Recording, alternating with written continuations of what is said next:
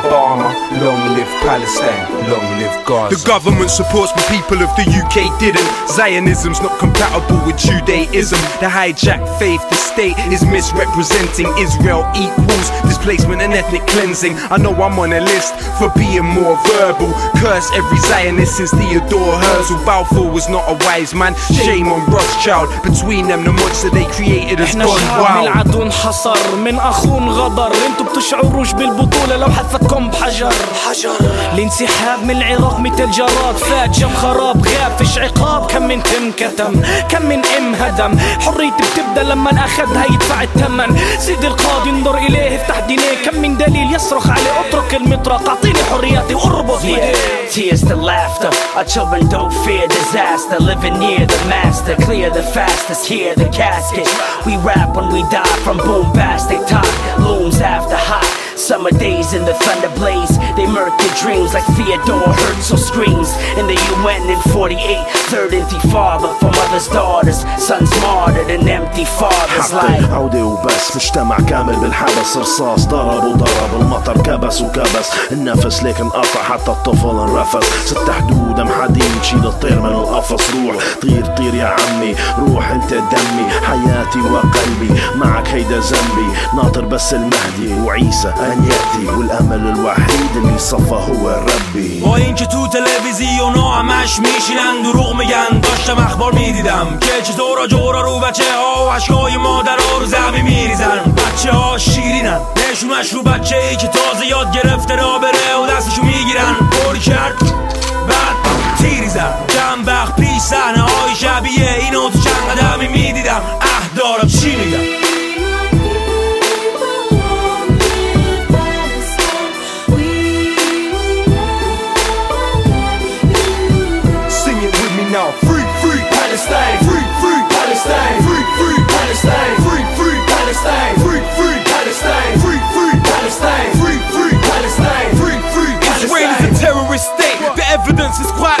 obvious. War criminals use illegal weapons like white phosphorus. Burns your flesh to the bone, and if you happen to live, you'll be left infected with cancer. You curse the fact that you did.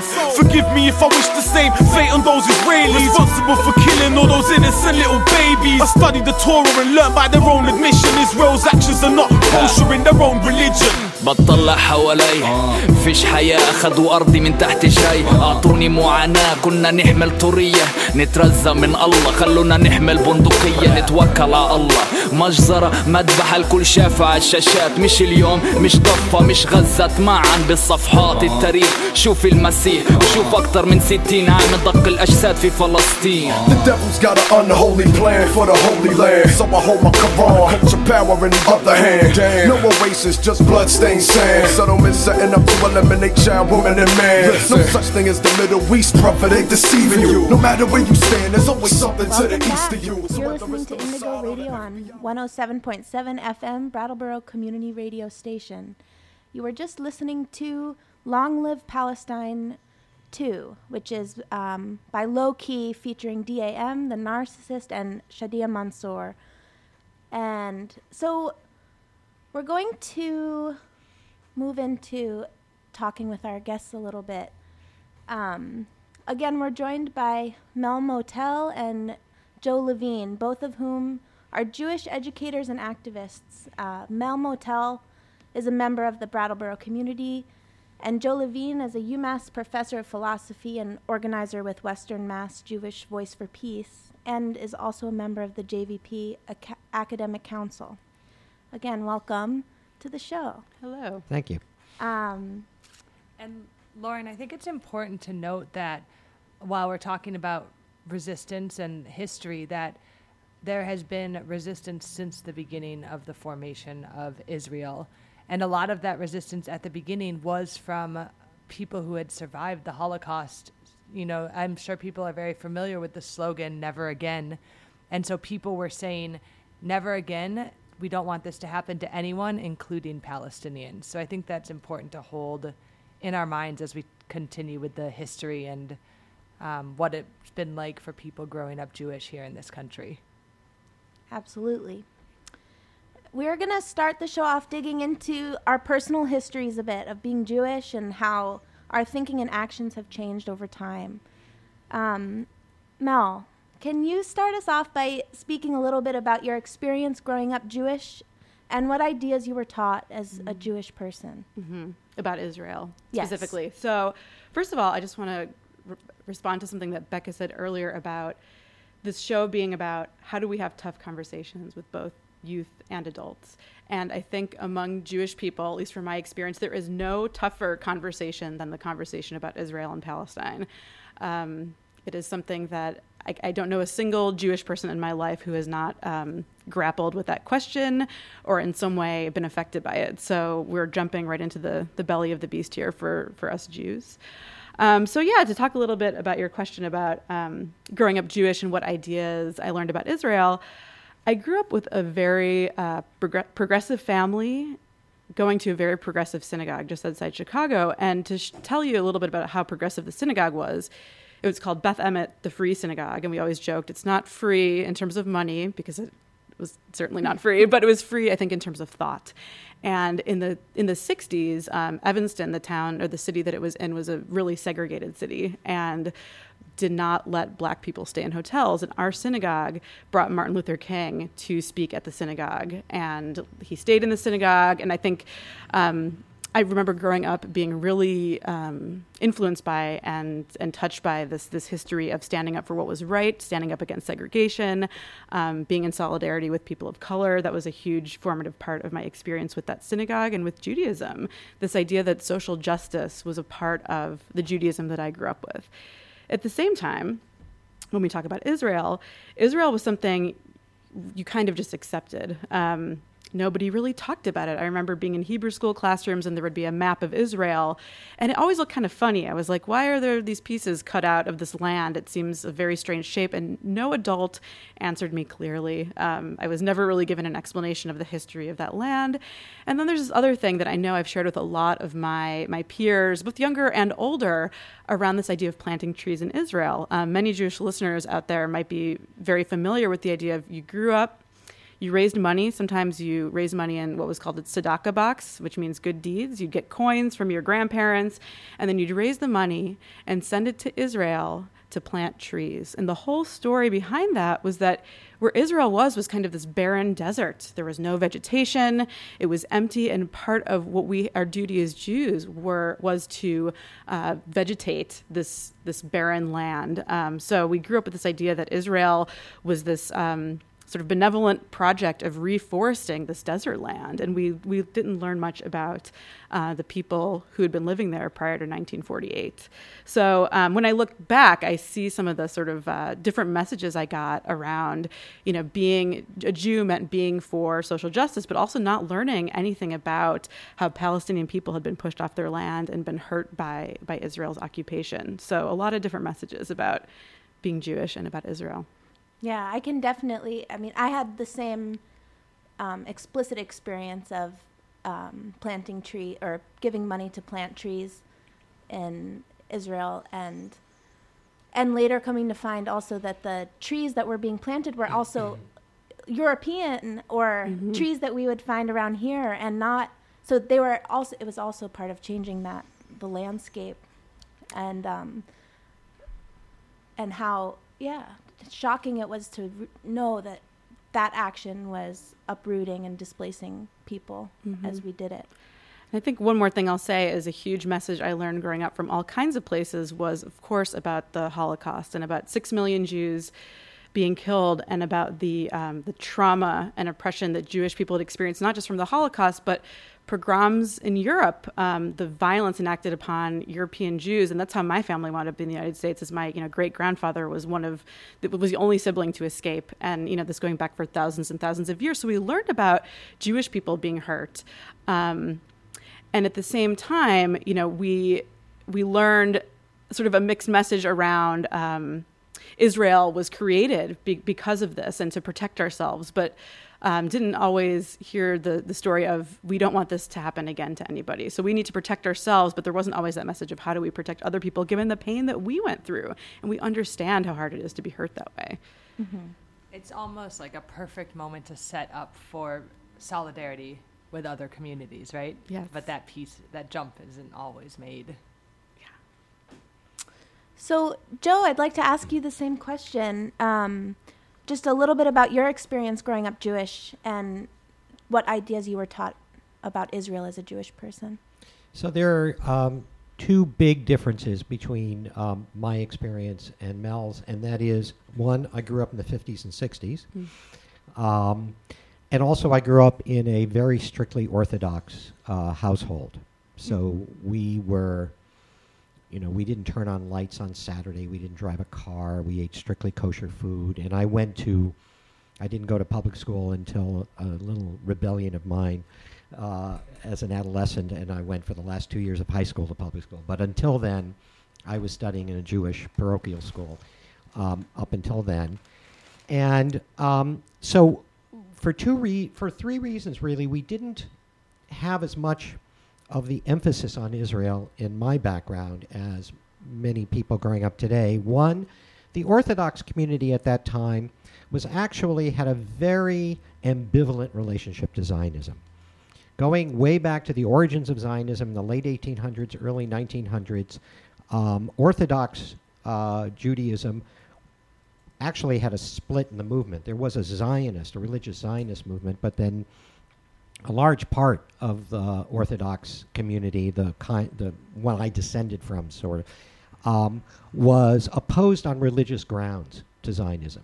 They thought it's God's work to bring us back to the land, not um, not something to be done politically. So there was that ambivalent relationship. And also, they didn't like the fact that many early Zionists were very secular. And, and um, they found the, that uh, extremely um, uh, uh, repellent to them. So, on the other hand, uh, of course, there was solidarity with fellow Jews. And when Palestinians or the Arabs, as they were referred to, uh, put up resistance. There was always that tribe closing in together, so the Orthodox, by and large, would side. So I, of course, learned that Israel was this place for Jews. Um, I learned some of this, all the same myths. Uh, it, there was a land without people for a people without a land, Mhm. right? It was a complete mythology, but that was a Zionist slogan from the early 20th century. Um, I learned that the Jews bought all the land that they took, Mhm. which was nonsense. In fact, by the time of the uh, uh, establishment of the State of Israel, Jews had actually literally owned only 6% of the land, even though they took over 78% of the land. Um, but nevertheless, that's what I learned. Um, so I had all of those as well. But there was also something else that was different in the 50s and 60s from now, and that is that Israel didn't play the important role in geopolitics in quite the same way that it does now. In 1967, when this major war occurred, when Israel conquered the West Bank, the Gaza Strip, and the Golan Heights and the Sinai Desert from Egypt, Syria, and Jordan, um, Israel emerged as the major um, garrison for American imperial interests in the Middle East. They proved themselves in a certain sense.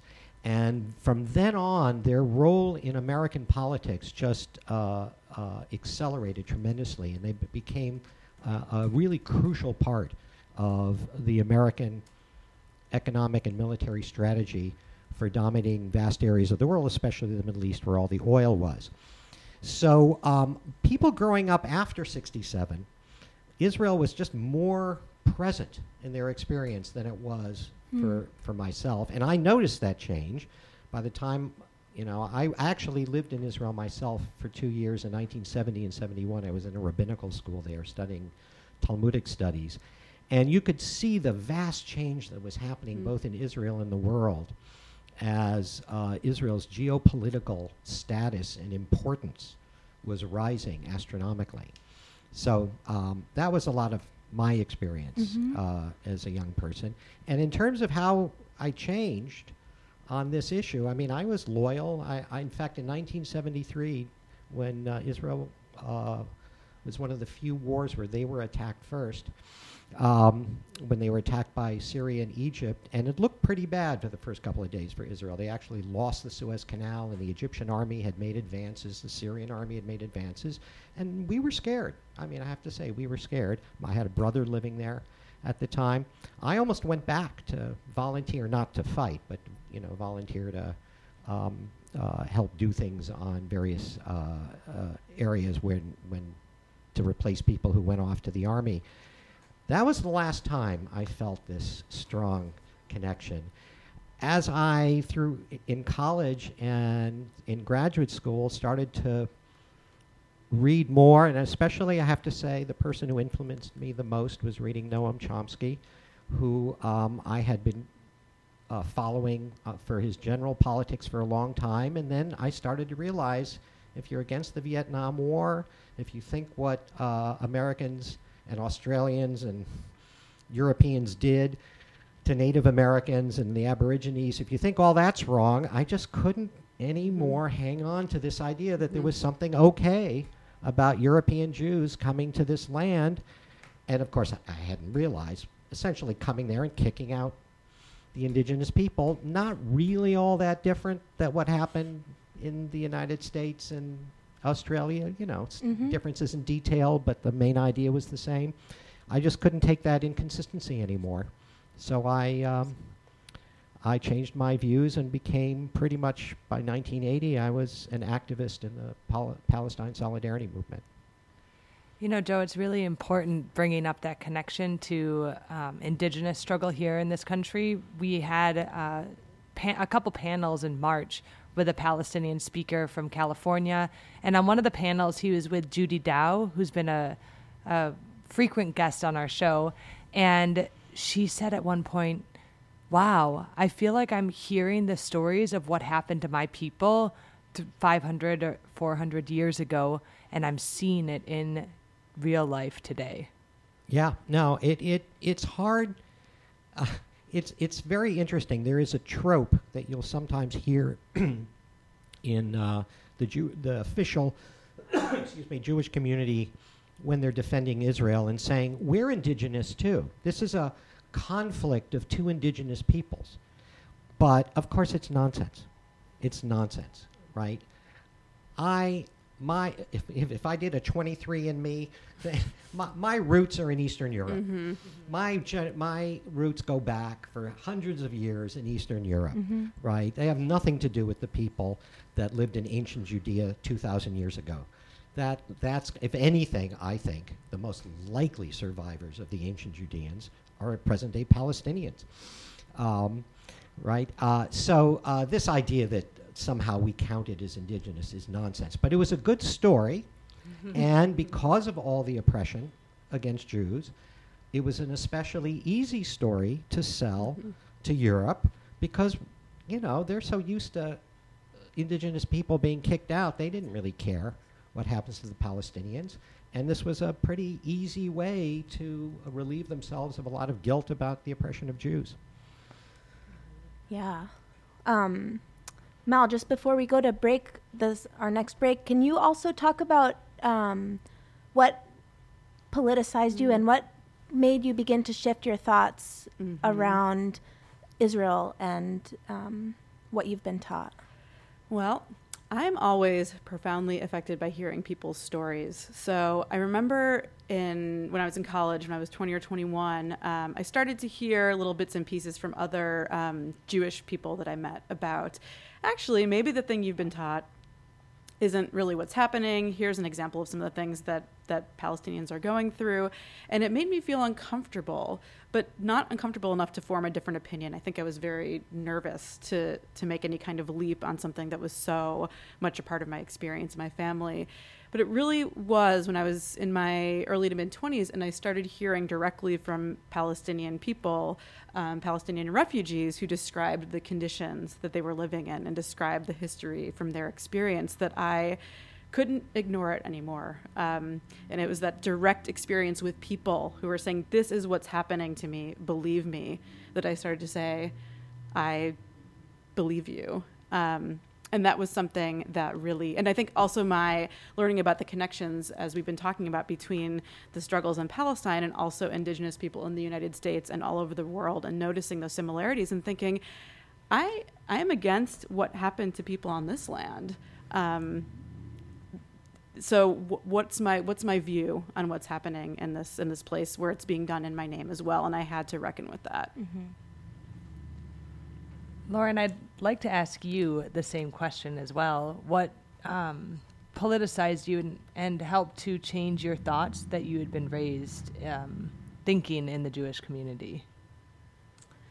Um, yeah, so for me, I one moment that it wasn't about Palestine even, it was about the Japanese internment, finding out about that happening. I was in high school in my senior year. And that was one moment where I was so surprised that I could have gone so long without knowing that this happened.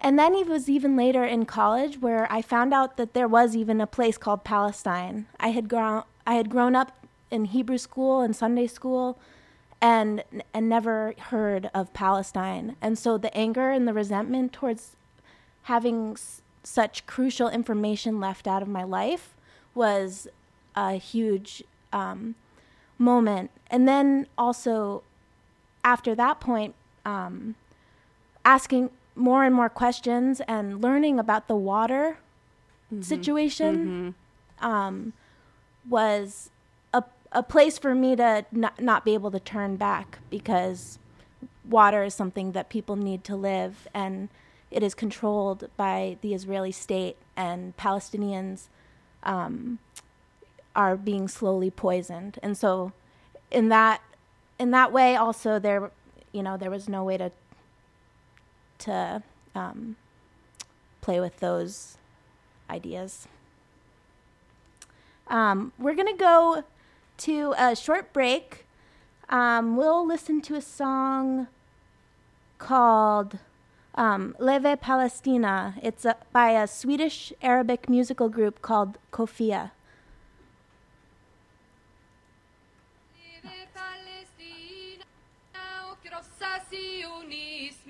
Leve Palestina och krossa sionismen. Leve, leve, leve Palestina. Leve, leve, leve Palestina. Leve Palestina och krossa sionismen. Leve Palestina och krossa sionismen. Och vi har odlat jorden Och vi har odlat jorden och vi har skördat vetet. och vi har skördat vetet Vi har plockat citronerna och vi har plockat citronerna och pressat oliverna. och pressat oliverna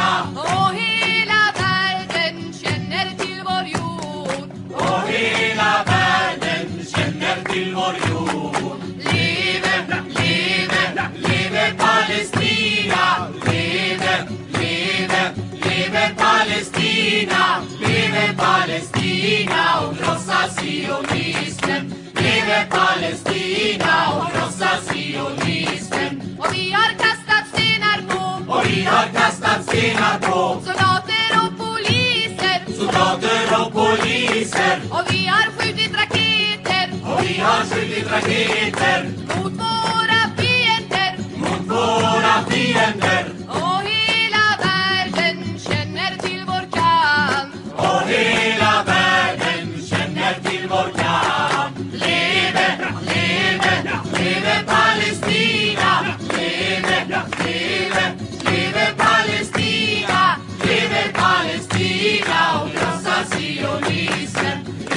Palestina och krossa sionismen! Och vi ska befria vårt land. Och vi ska befria vårt land. Från imperialismen. från imperialismen. Och vi ska bygga upp vårt land. Och vi ska bygga upp vårt land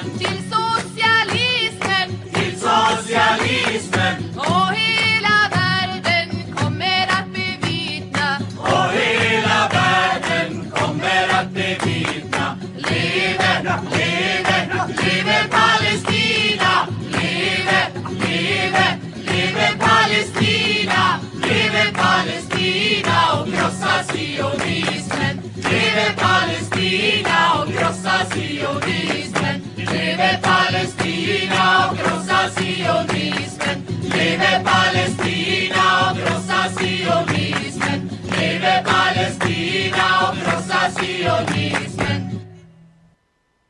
Live Palestina, o grossa sionismen, Live Palestina, o grossa sionismen. Leve, leve, leve Palestina. Leve, leve, leve Palestina. Leve Palestina och krossa sionismen.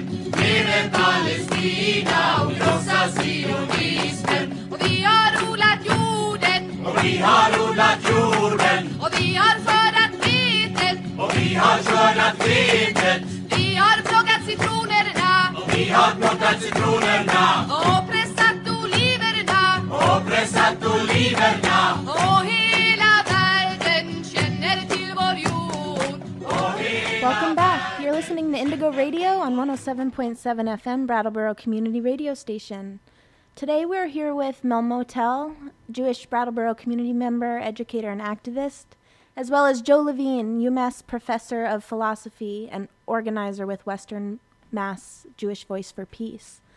We were just talking about how our experiences growing up Jewish um, and how our thoughts and actions have been shaped by those experiences. And we now stand in solidarity with Palestine. So we will now move towards looking at the reactions of the Jewish community when talking about Palestine. There's a common misconception that if you're Jewish and against the occupation, you're being anti Semitic or you're a self hating Jew. Um, the distinction between anti Semitism and anti Zionism fails to be made in many instances. Criticisms of the Israeli state from Jewish people are quick to be shut down, dismissed, or even criminalized uh, by Zionist members of the Jewish community. Um, we talked about earlier a little bit about Zionism, Joe, you mentioned. Um, but I was wondering if you could just talk a little bit more about what Zionism is, the origins, the ideology, and, and the outcomes of it. So there are um, basically two sources of uh, where Zionism originated from, and both European, but um, the original source is really Eastern European. There was a group called Chovevei Zion, which means lovers of Zion, that formed in um, Eastern Europe, uh, you know, throughout the Russian Empire, and this was largely in response to the horrible and really horrible hundreds years of uh, oppression that Jews felt living in the Pale of Settlement. Uh, constant pogroms, inability to own land. I mean, uh, you know, terrible, terrible um, restrictions on their lives. And there were sort of two responses to that in Eastern Europe. One response was Zionism, basically saying, and you could sort of understand it, we need a state of our own. We are not welcome here among the Gentiles. They've made that clear to us, so we need a state of our own. So that was one. The other one was um, a very vibrant Jewish movement that was influenced by socialism. Uh, there was a very famous group, workers, uh, Jewish workers group called the Bund, that organized throughout Eastern Europe, and they thought, no, what we need is a general transformation of society to end all discrimination against everybody. And they did organize as a separate Jewish group, but the idea was not to have any kind of sovereignty as Jews. Mm. Their idea was, well, we have a unique experience, so we will be a Jewish movement, but the Jewish movement for a generally socialist and egalitarian and democratic vision. Um, so that was one route. Then in Western Europe, uh, of course, there had been, a, again, a horrible um, history of anti Semitism there. But in the 18th century, Jews in Western Europe started to make some real inroads. There was what was called the Emancipation, started with the Enlightenment. And by the mid 19th century, Jews were doing pretty well in a number of countries in Western Europe. And then near the end of the 19th century came the Dreyfus trial. I don't know if people are familiar with this, but uh, Dreyfus, I forgot his first name, was a captain in the French army who was um, basically it was indicted for spying, and it was all an anti-Semitic intrigue, Mm. and this split France in half. I mean, this this was a major, major case, and it showed the Jews of France and Germany, and I mean. Uh, that oh I see we're not really that safe after all. We thought we had integrated, but now look at what can happen. And there were very strong anti Semitic parties that were developing in the late 19th century, which of course culminated with the Nazis uh, 40 years later. And Theodor Herzl, who was a Viennese Jew who had actually been very cosmopolitan and did not have very strong Jewish identification, he uh, found the the Dreyfus trial was a transformational experience for him. He was a journalist covering it, and after that, he wrote a book called The Jewish State, which essentially launched the official World Zionist movement. And then he established the Zionist movement at the first World Zionist Congress in Switzerland in 1897. These two movements, the one from Eastern Europe and Western Europe, joined forces and started colonizing Palestine and in a big way. So they started in the early 1880s, and the colonization went through waves and waves until by the time of the founding of the state, there were 600,000 Jews uh, living in Palestine. Around, by the way, one third of the population, total population of Palestine. It's so important to hear that history. I've never heard it before of the um, how people react to um, oppression and exclusion, and there's always multiple Mhm. paths that people take. And I was just drawing the connections to um, struggles today with the um, or uh, with the Arab Spring, how there were kind of two um, multiple factions that form, right, and different paths that can be taken to say no to exploitation and no to oppression. Right, right, very much. And I can relate to learning a little bit about the Bund. And again, in my 20s, I didn't learn about this group until I was an adult. And then an iteration in the US, the Workman Circle, which was a group of, of I think many groups of immigrants from Europe generally who were Jewish and formed mutual aid societies that were socialist and political and had a sense of solidarity. So, um, yeah, it's it's also I'm just sitting here enthralled with what you're sharing, and also I wonder if you're willing to share what's on your T-shirt. Oh, sure. 'Cause I think it relates. Since, since I'm Becca loving this already brought up, or Lauren, I can't remember who brought up the claim that many Jews who criticize uh, Israel are called self-hating, because um, uh, my T-shirt says "self-loving anti-Zionist." So Joe, that brings us into another question um, that I'd like to ask you. And it is about the is there a difference between anti Zionism and anti Semitism? And if you could talk about that also in terms um, with the work you do with JVP. So certainly, uh, of course, they're different. Uh, in, in some sense, they have absolutely nothing to do with each other. Um, Zionism is a political doctrine, and the political doctrine of Zionism. Uh, I mean, I talked about its history, but let's just say what its political doctrine is. The political doctrine of Zionism is that Jews ought to go back to what was considered the homeland. As I say, this is a legend and a, a idea that it's the homeland, but nevertheless, uh, the homeland uh, in Palestine, and create a Jewish state, right? And a Jewish state is a state for Jews, for the benefit of Jews. They have institutions that favor Jews. Um, people talk about how Israel is a democracy, but in fact, it's it's clearly not. Um, uh, so that's the political doctrine. And as I say, many Jews opposed it. The Jews of the Bund opposed it. And I should also mention that at the maybe most important uh, event to help Zionism become the movement that succeeded in founding the State of Israel, and that was the 1917 Balfour Declaration when Mhm. England, which was the major power about to take over Palestine, uh, committed itself to establishing a Jewish home and actually facilitated for many years Jewish immigration. Zionism would never have gotten off the ground if it hadn't been for the protection of British guns. That's Mhm. what made it happen. Um, so even at that point, major elements of the very establishment, not leftist or especially progressive, but major establishment Jews uh, in England and elsewhere were opposed because part of Zionist ideology is that Jews are a national entity and therefore don't belong in other nations. They're considered a foreign element. And this, of course, in many ways, if anything, um, overlapped with the ideology of the anti Semitic parties that were rampant in Europe in the late 19th, early 20th century. So if there's a connection at all, it's between Zionism and anti Semitism, not anti Zionism.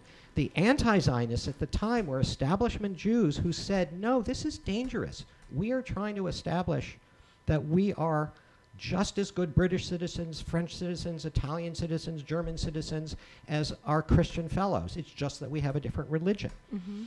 right? We are not a different kind of people. And Zionism really had that idea of a different kind of people at the root. And uh, so, to my mind, um, uh, there is no connection with opposing Zionism.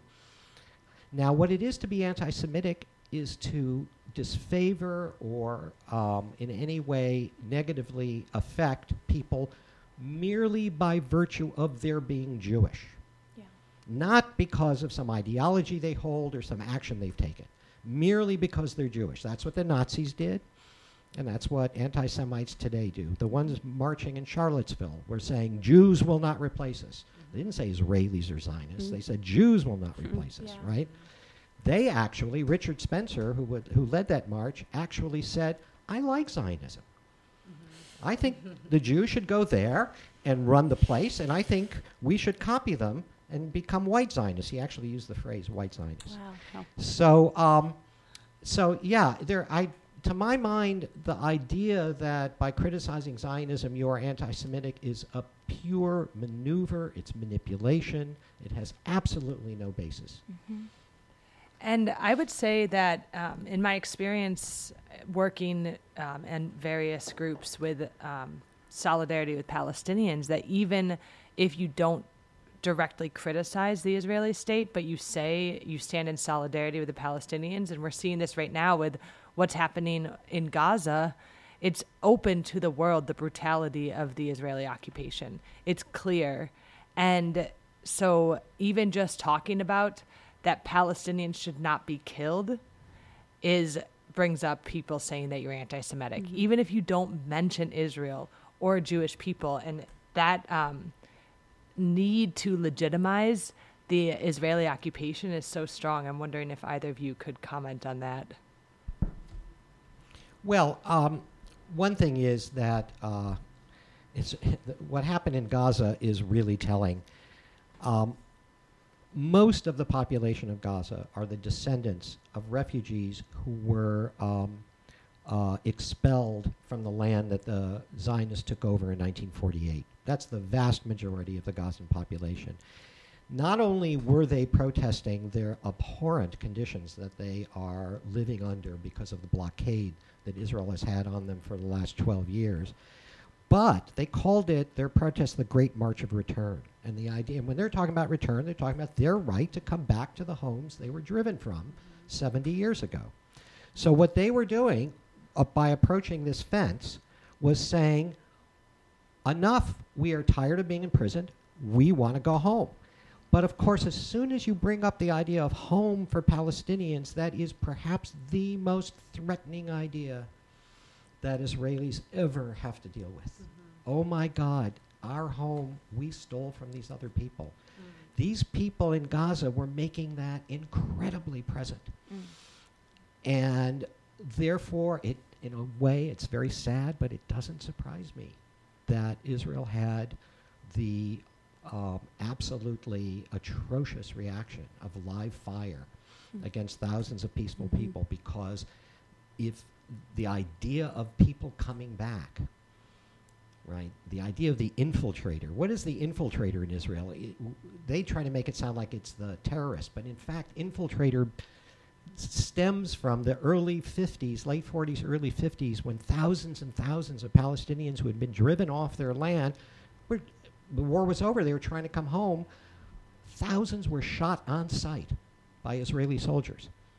This is no different. This is a continuation of a policy that happened back in the late 40s, early 50s. And the idea is if we're going to keep this land for ourselves, at all costs, we have to keep people from coming back. And this policy that they adopted today is no different than what they did then, except now it's caught on video. And the world sees it. So, Mel, before we also go to the next break, um, earlier you were talking about um, planting trees. And in an article you recently wrote in the paper, you talked about um, is, is it tikkun olam? Mhm. Um, The idea of repairing the world, being taught that um, while simultaneously planting trees, um, which were uprooting and displacing Palestinians. And like I said, I could relate to that very much. Um, and this, and talking about Zionism, um, this is part of Zionism to me as well. Uh, that unknowingly, um, the we're planting and uprooting while thinking that we're doing um, good. And I just, as we grow and learn as Jewish people who live in the world, we have to be critical thinkers uh, and question these ideas. And I want to ask you what you wish you had learned about mm. Palestine as a young Jewish person. And do you think that one should come of a certain age to learn about Palestine or, ha- or have hard conversations like these? Mm-hmm. So, to respond to that question, I'm thinking of both my experience as a kid, looking back to, to Mel as a child, and then also my experience as an educator, um, working in schools with middle school and high school kids. And something I want to say that I think is really important is that half of the people in Gaza are kids. And I think um, it's important for kids to learn about other kids. And I think back to what Becca was saying earlier about the white parent, excuse me, or the parent who has a white child and is curious about at what point do I talk to my white child about what kids of color are going through. And excuse me, I think it's it is imperative that if you're someone that has privilege and comfort as a kid, that you are learning that other people do not have it that way and learning how, that, how you can be in support of those people. So I think it is very important for for Jewish kids, white Jewish kids in the United States in particular, to learn about what's happening in Palestine. Um, I wish I would have known as a kid. I wish my synagogue had had a Palestinian speaker come in to tell us their experience because we were only hearing one side of the story. Um, and I agree with you that it's important for, for kids to be critical thinkers. It's not about teaching kids necessarily what to think, but it's about teaching kids how to think. Um, and so I support raising children who are asking critical questions about um, how people are being treated and also about our country's role, right? And the fact that the United States um, supplies so much so much aid to Israel to be carrying out um, the harmful acts that it's carrying out. So um, I think it's I think it's very important for young people, and I'll just say specifically for young Jewish kids to be learning about what's happening. Mhm. I think it's robbing um, young people of something very important to to withhold that. And I think you know I heard you talk about that, Lauren, about feeling feeling angry and upset about about not having been told that truth. And I think a lot of us can who grew up Jewish in this country can identify with that. And I think back to um, a few of us in the room are Spark edu- are Spark graduates of the teacher training program, and I think back to the first lesson that happens in the this teacher training program that's about social justice and critical thinking, and that is how do you teach about Columbus? Mm. And is it age appropriate to teach five year olds about Columbus? Well, of course it is. Because five year olds can understand Mhm. fairness and unfairness. Mhm. And so you don't, it, I think with the idea of as kids get older, you don't tell them a different story. You add on to the story and you spiral around and you keep Mhm. coming back Mhm. to these things that are, um, we want all humans to be able to think and do. And so you tell them that, well, how would you feel if somebody came into your house and took something very important from you? Well, a five year old is going to say, that doesn't feel good. And then as you get older, but it's it's not this idea that you tell the opposite story because it's you the truth is too hard to handle as a child, but instead you tell the story in a way that people can understand and you keep coming back to the story of what's happening. Yeah, absolutely. Now, let's take a short break and then we'll come back and talk about resistance. what's happening here in the U.S., around the world, um, and some of the history of that resistance. And so this is going to be Shadia Mansour featuring M1 and Dead Prez, El Kofia Al Arabiya.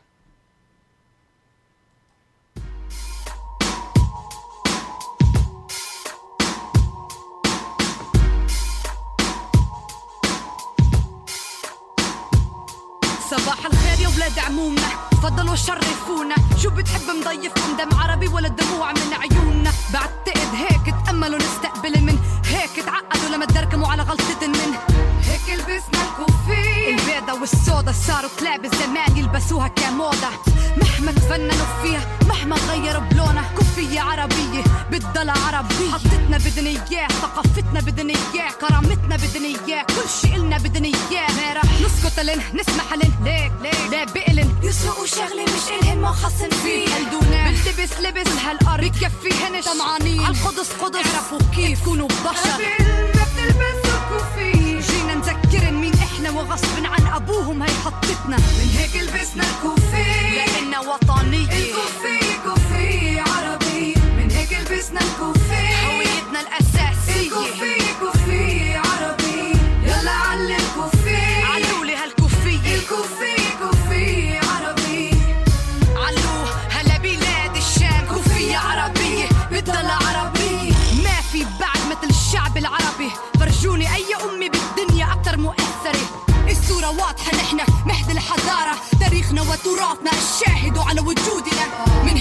هيك لبست الثوب الفلسطيني من حفا جنين جبل النار إلى رام الله. خليني نشوف الكوفية البيضة والحمرة خلينا نعليها لفوق بالسما أنا شاه دية العرب لساني بغص غزل زاني بهز هالكلي ماتي حرب سجل. أنا شادية منصور والحطة هويتي. من يوم ما خلقت سيدي والشعب مسؤوليتي. لك أنا تربيت بين الغرب وبين الشرق بين لغتين بين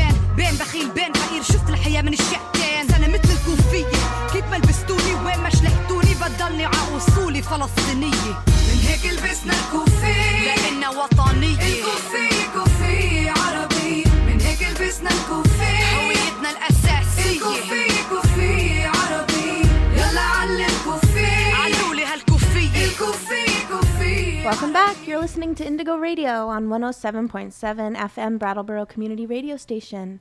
We're here today with Mel Motel and Joe Levine, both Jewish um, activists and educators.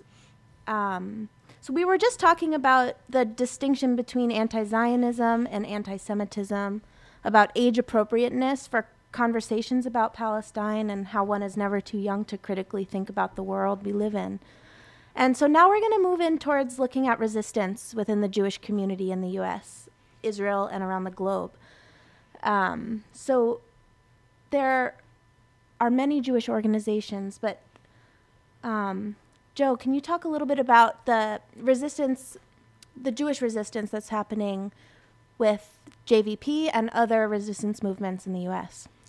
Okay, so I mean, there's always been, I, I, should point out, going back decades, um, people like Noam Chomsky and others have, have always been uh, important Jewish voices.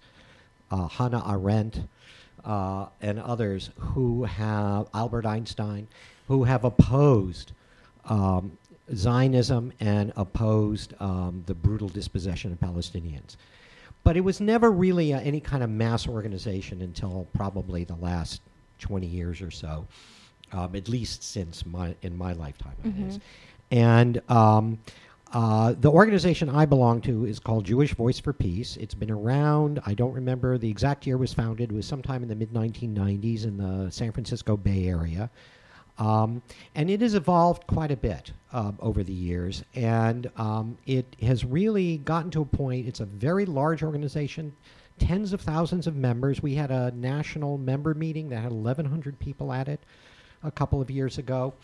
Uh, you know, it felt real. Yeah. Um, and uh, and it, there are something like 60 or 70 chapters around the country. My chapter is Western Mass, which is small, but it's a small population. But the chapters in Boston, New York, and the Bay Area and Chicago are actually quite large.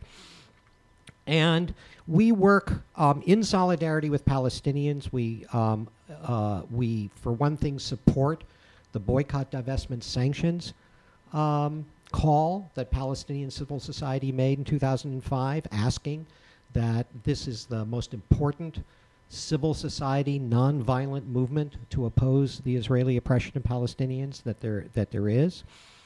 And uh, JVP is in part of that. We, um, we, we there were um, hundreds of actions around the country uh, recently in response to the atrocities of the um, killing of all uh, of the Gazans. And so JVP has been active. We've been mounting a campaign to try to get uh, Senator Elizabeth Warren to speak out more strongly. Um, but JVP is growing. There's also another important Jewish group called If Not Now Mhm. that um, a bunch of them got arrested in front of Charles Schumer's office in New York over the Gaza protests. And they too are, and using a phrase coming from the Talmud, if not now, when. That comes Mhm. from the sage Hillel. Mhm. And they're saying basically, if you're not going to act, if not now, when are you going to, right? Um, and so there have been, um, there's a, a small group in our area that organizes anti Zionist Shabbat, Sabbath uh, uh, rituals. So there are more and more young Jews. Um, and one last thing I can just say is if you go around the groups, the student groups around the country, Students for Justice in Palestine, SJP, Yep. you will find the two largest communities are Palestinians and Arabs on the one, but also Jewish students. Jewish students are making up in uh, the core of many SJP groups. So I think the tide is turning in the Jewish community, and I think young Jews are starting to finally uh, look at, at this hypocrisy that we've been talking about and saying we can't live with that anymore. Mhm. Mel, would you like to talk a little bit about that too, and and you know why, as Jews, it's important to speak out? Sure. I mean, what, something that comes to mind um, when you said anti-Zionist Shabbat is that something that I participate in every year is a liberation seder, and we're not the first people in Brattleboro to do this. This is something that's happened all over the country and maybe beyond. But you know, something that I was taught when I was a kid is we were slaves in Egypt and now we're free, and that's sort of where it stopped when we talked about Passover. It was Mhm. about the story of the Jewish people, and like now it's fine. So it was bad then, now it's fine. But what the liberation seder does is we participate in a Pesach ritual, but we also connect the experience of enslavement of Jewish people to current day realities of people, whether it's people in Palestine, people in Syria, people in Nicaragua. How are people still not free? And how do we honor that and take the lessons that we learned as people who have struggled to make sure that we are still supporting people who are not free, black people in the United States, indigenous people in the United States? Um, so that's something that I love and look forward to every year is both, you know, honoring my Jewish heritage and the ritual, but connecting it with today. So I think that's one of the ways, at least in my community, that we resist. Yeah. And, And- how do we connect that with food? Because, you know, Uh-huh. that's that's an important piece of it too. We always gotta have the food. Yep. Shout out to Sharon. and that's such an important piece the so- the solidarity piece what how are we going to be working in solidarity with other groups like black lives matter and migrant justice and working with indigenous peoples and seeing these struggles as connected um, Well, if I if I, I- if I can, I, I will mention one campaign that I think it's really important for people to know about that um, Jewish Voice for Peace has that, that makes precisely this connection you're talking about. They call it uh, dangerous exchange, and the um, point is that people don't realize, but police departments all over the United States major police departments all over the United States are sending their officers to get training in Israel in so called anti terrorist training. Mhm. They then come back, and when you look at what happened in Ferguson and all these other places, and you look at the tactics, the militarized tactics that American police are using in communities of color, a lot of that they learn directly from these training missions that going to Israel. And so we have partnered, JVP has partnered with, um, uh, with communities of color around the country to try to fight this program. A lot of it is funded by the uh, Anti Defamation League, actually. Yeah. Um, and uh, so that's one way in which we have made a connection, and that's one reason why you see chants about from Palestine to Ferguson and uh, And- yeah. because the connections are not just ideological; they're material. hmm Like They're the right wall, there. like the wall along the border Yes, Mexico. yes. It Right, bu- right. You know, in build being built by the same um, companies who have built the apartheid wall. And in the manifesto for the, of the uh, manifesto for Black, Black Lives, they talk about Palestine. yeah. They mention Palestine. They understand the connection. So I just wanted to thank you all, uh, Joe Levine and Mel Motel and Lauren Perlstein, for speaking out today on um, and taking the courage to question what you've been taught and, at, at, in a way, question who you taught, who you were taught that you were, Mm. in order to see the lives and struggles of other people. And I think that takes courage. And I think um, more and more people, like you said, Joe, are taking the stance saying, I can't, I can no longer live with this, um, these blinders over my eyes. We need to take them off constantly. And so thank you all so much. Thanks Well, for thank having you us. for having Thank us. you so yes. much. Yes. You've been listening to Indigo Radio on 107.7 FM, Brattleboro's community radio station. Stay tuned. We'll be on the air uh, Tuesday at 4 or 5 o'clock. We replay our shows, as well as next Sunday. We will have a show again at the same time at noon. Thank you so much for joining us.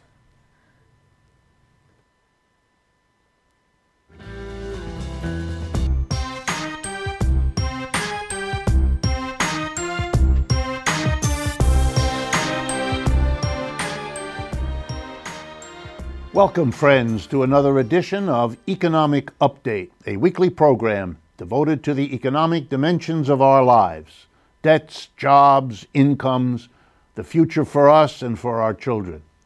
I'm your host, Richard Wolff. I've been a professor all my adult life, a professor of economics, and I hope that has prepared me to offer these updates as to what's happening in the economy we all depend on and that is in deeper and deeper trouble as we do.